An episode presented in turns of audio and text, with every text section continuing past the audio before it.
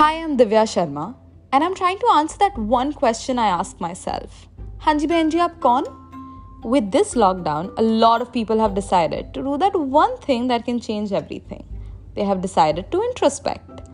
I started the lockdown thinking I will die, and so did every extrovert social butterfly in the world. Interacting with just four humans a day, what a task. After 10 days, I started the journey to find if I'm an introvert or an extrovert and I had a few contradicting answers. I am from the types who has 100 people to call and yet I choose to call one.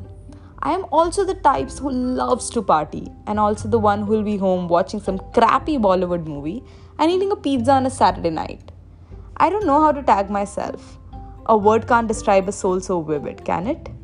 So does the question remain? Hanji behenji aap kaun?